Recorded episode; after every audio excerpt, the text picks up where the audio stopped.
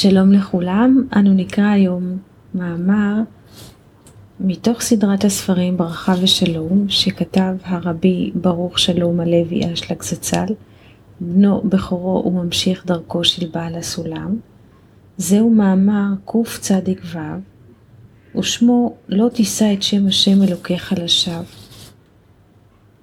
שם המאמר הוא פסוק מפרשת השבוע, פרשת יתרו שאנו קוראים השבוע, אשר בין היתר עוסקת בעשרת הדיברות.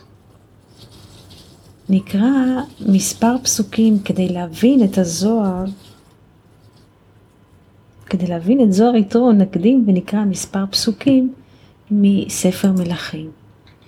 כי הזוהר יצטט את אחד הפסוקים כדי להבין את הקשר נקרא את הנושא המדובר.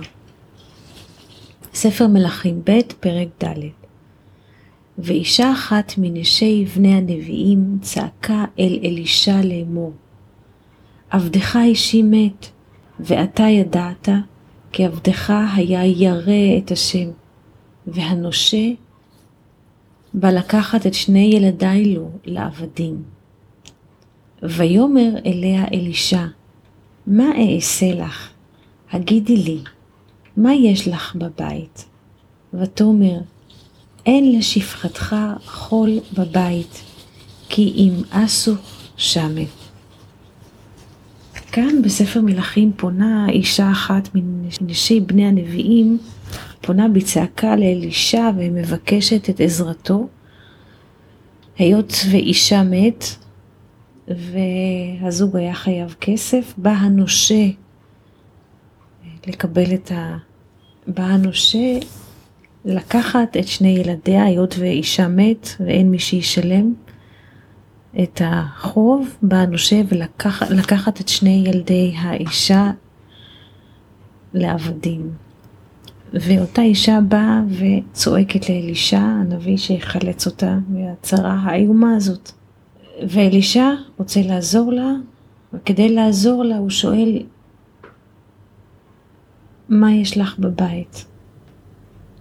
זאת אומרת, הוא מבקש ממנה איזשהו ציון של איזה נקודה טובה, שממנה הוא יכול להתחיל למשוך את הטובה לה ולבני הבית. ואותה אישה אומרת, אין לשפחתך חול בבית, כי אם אסוך שמן, ממש טיפת שמן כמו קצה של יוד בקצה האצבע, אסוך שמן. זה נוסח השיחה בין אלישע לאחת מנשי בני הנביאים.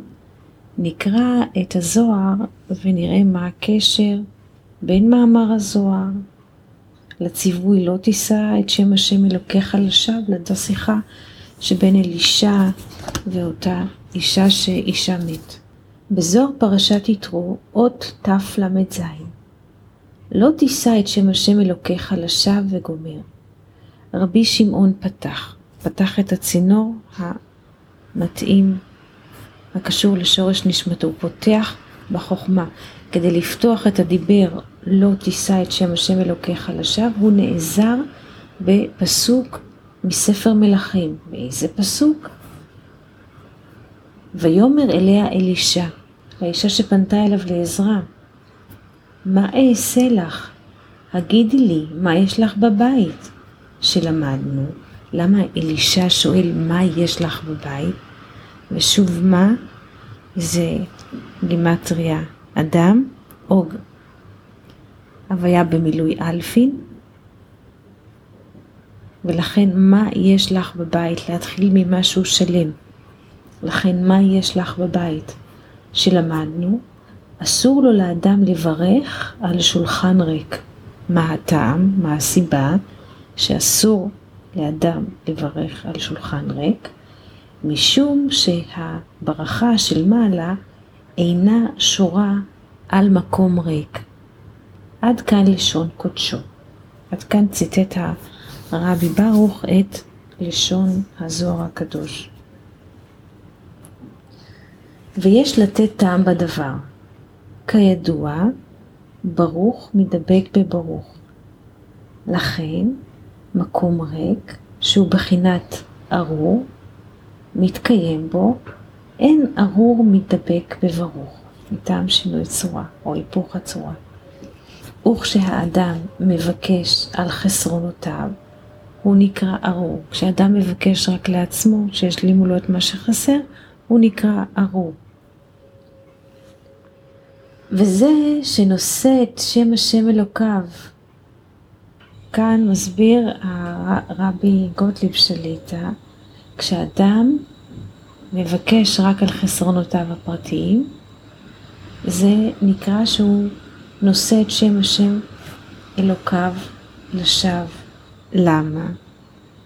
הרי בבורא עולם אין חסר בו שום דבר. ובנברא חסר, וכשאדם מבקש על עצמו, הוא, הוא קושר בין שני דברים שהם הפוכים, כי בבורא לא חסר, לא שייך שום חיסרון ולא שייכת שום ריקנות, ובנברא כן. אז לא יכול להיות קשר בין בורא לנברא מטעם שינוי צורה. לכן, מסביר פה הרב, וזה עניין שנושא את שם השם אלוקיו לשווא, זאת אומרת, פונה אליו בתפילה. לכן, עכשיו, מה התיקון? היות ויש פה היפוך צורה, בבורא לא חסר שום דבר, בנברא כולו חסר, ואין מקום של מפגש מטעם הופכיות הצורה. לכן האדם צריך למצוא בעצמו מקום שיש בו משהו. כלומר שהאדם צריך למצוא בעצמו איזה דבר שעל זה הוא יכול לתת תודה להשם. ועל מקום זה היא יכולה אחר כך לבוא ברכה. וזה מה שביקש אלישע. אנחנו חוזרים שוב, מדוע רבי שמעון פתח בפסוק של אלישע, הגידי לי מה יש לך בבית, ותאמר אין לשפחתך חול בבית כי ימאס וכשמן. מהטיפת שמן הזאת, קוצו של יוד של שמן, זה משהו טוב שאפשר לראות בו שהוא טוב, ועל מקום זה היא יכולה אחר כך לבוא ברכה. לכן ביקש אלישע, הגידי לי מה יש לך בבית, זה הטוב הזה של הטיפה, על אפילו הטיפה הזו יכולה לשרות ברכה, כמו נס פח השמן בחנוכה. אבל אם אינו יכול למצוא בעצמו איזה חיוב, נמצא שנושא את שם השם לשווא, כי לא תבוא עניית התפילה מטעם אין ארור מתאבק בברוך. כי הקדוש ברוך הוא. למה נקרא הקדוש ברוך הוא? כי הוא קדוש, מופרד ומובדל. הוא שלם, לא שייכת בו לא, לא שייך בו לא אה, חיסרון ולא ריקנות, לכן הוא נקרא ברוך. הוא קדוש ברוך הוא כי הוא מובדל ונפרד. וכדי שייווצר קשר, צריך להתחיל מאיזה שלמות.